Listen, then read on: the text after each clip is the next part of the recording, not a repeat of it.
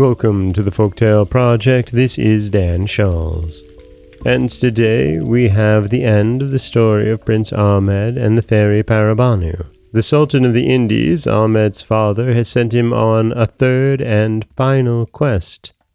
And we'll see if the fairy, Prince Ahmed, and this special requested guest can deliver on the request of the Sultan. In today's episode, part 11 of the story of Prince Ahmed and the fairy Paribanou. Prince Ahmed, who did not believe that there was such a man in the world as his father described, would gladly have excused himself, but the Sultan persisted in his demand and told him the fairy could do more incredible things. The next day the prince returned to his dear Paribanou, to whom he told his father's new demand, which he said looked upon to be a thing more impossible than the two first. For, added he, I cannot imagine there can be such a man in the world. Without doubt, he has a mind to try whether or no I am so silly as to go about it, or he has a design on my ruin. In short, how can he suppose that I should lay hold on a man so well armed, though he is but little? What arms can I make use of to reduce him to my will? If there are any means, I beg you, will you tell them, and let me come off with honour this time. Do not affright yourself, prince, replied the fairy.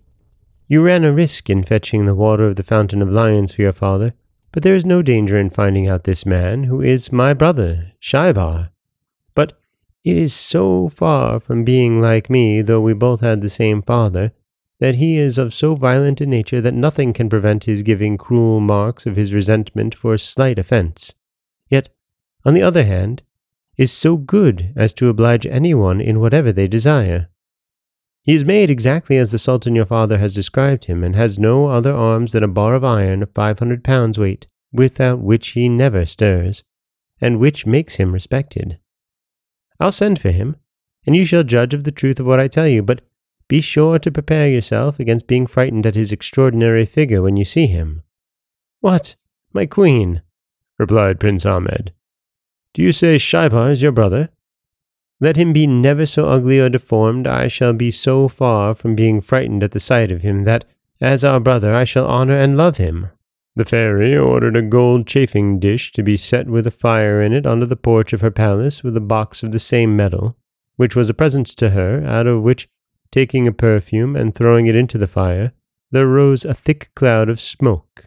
Some moments later, the fairy said to Prince Ahmed, See, there comes my brother. The prince immediately perceived Schaibar coming gravely with his heavy bar on his shoulder, his long beard, which he held up before him, and a pair of thick mustachios, which he tucked behind his ears and almost covered his face.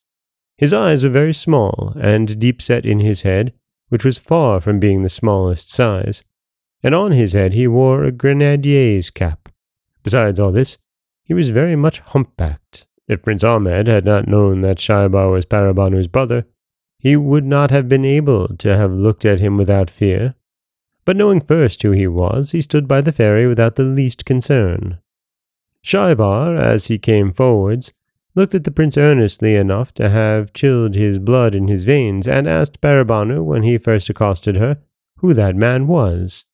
To which she replied, He is my husband, brother. His name is Ahmed. He is the son to the Sultan of the Indies.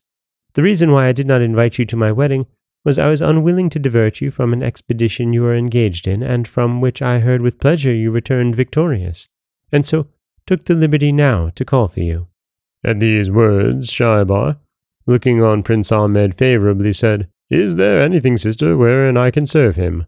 It is enough for me that he is your husband to engage me to do for him whatever he desires. The Sultan his father, replied Paribanou, has a curiosity to see you, and I desire he may be your guide to the Sultan's court. He needs but lead me the way, I'll follow him. Brother, replied Paribanou, it is too late to go today, therefore stay till tomorrow morning, and in the meantime I'll inform you of all that has passed between the Sultan of the Indies and Prince Ahmed since our marriage. The next morning, after Schaibar had been informed on the affair, he and Prince Ahmed set out for the Sultan's court. When they arrived at the gates of the capital, the people no sooner saw Schaibar but they ran and hid themselves, and some shut up their shops and locked themselves up in their houses. while others flying communicated their fear to all they met, who stayed not to look behind them, but ran too. Insomuch that Schaibar and Prince Ahmed, as they went along, found the streets all desolate till they came to the palace, where the porters, instead of keeping the gates, ran away too, so that the prince and Schaibar advanced without any obstacle to the council hall, where the sultan was seated on his throne and giving audience. Here, likewise, the ushers at the approach of Schaibar abandoned their posts and gave them free admittance. Schaibar went boldly and fiercely up to the throne, without waiting to be presented by Prince Ahmed, and accosted the Sultan of the Indies in these words Thou hast asked for me? said he. See, here I am. What wouldst thou have with me? The Sultan, instead of answering him, clapped his hands before his eyes to avoid the sight of so terrible an object, at which uncivil and rude reception Schaibar was so much provoked after he had given him the trouble to come so far, that he instantly lifted up his iron bar and killed him, before Prince Ahmed could intercede in his behalf. All that he could do was to prevent his killing the Grand Vizier, who sat not far from him, representing to him that he had always given the Sultan his father good advice. These are they, then, said Schaibar, who give him bad? And as he pronounced these words, he killed all the other viziers and flattering favorites of the Sultan who were Prince Ahmed's enemies. Every time he struck, he killed some one or another, and none escaped but they who were not so frightened as to stand staring and gaping, and who saved themselves by flight. When this terrible execution was over, Schaibar came out of the council hall into the midst of the courtyard, with the iron bar upon his shoulder, and, Looking hard at the Grand Vizier, who owed his life to Prince Ahmed, he said, I know there is a certain magician who is a greater enemy of my brother in law's than all these base favorites I have chastised.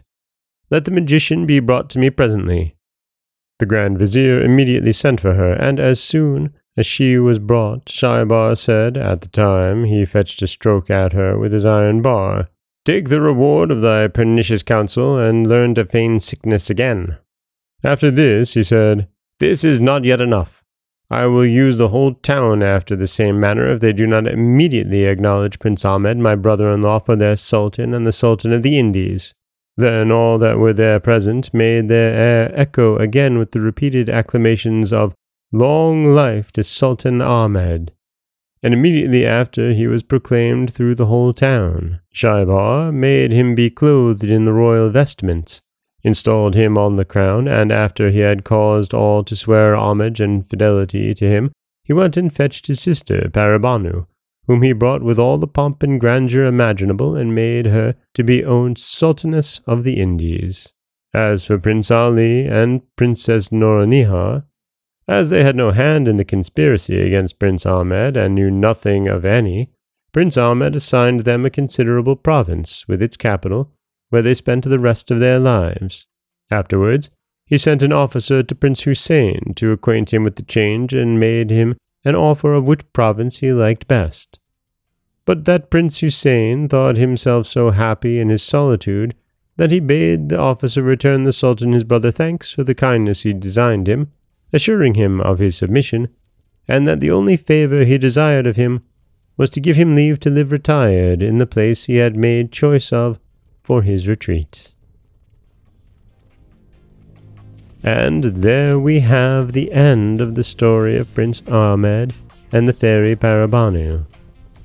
So many twists, so many turns, so many expectations dashed as we went through this story, and yet it ended kind of where we saw it leading to, didn't it? This is Dan Scholz for the Folktale Project. Don't forget that you can subscribe to the podcast on Apple Podcasts. Spotify, anywhere that you like to get your podcasts. You can follow us on Instagram and threads at Folktale Project. If you'd like to help support the project, you can head over to patreon.com slash folktaleproject. Or you could always just share the stories with someone you love. I do appreciate that. As always, thank you so much for listening.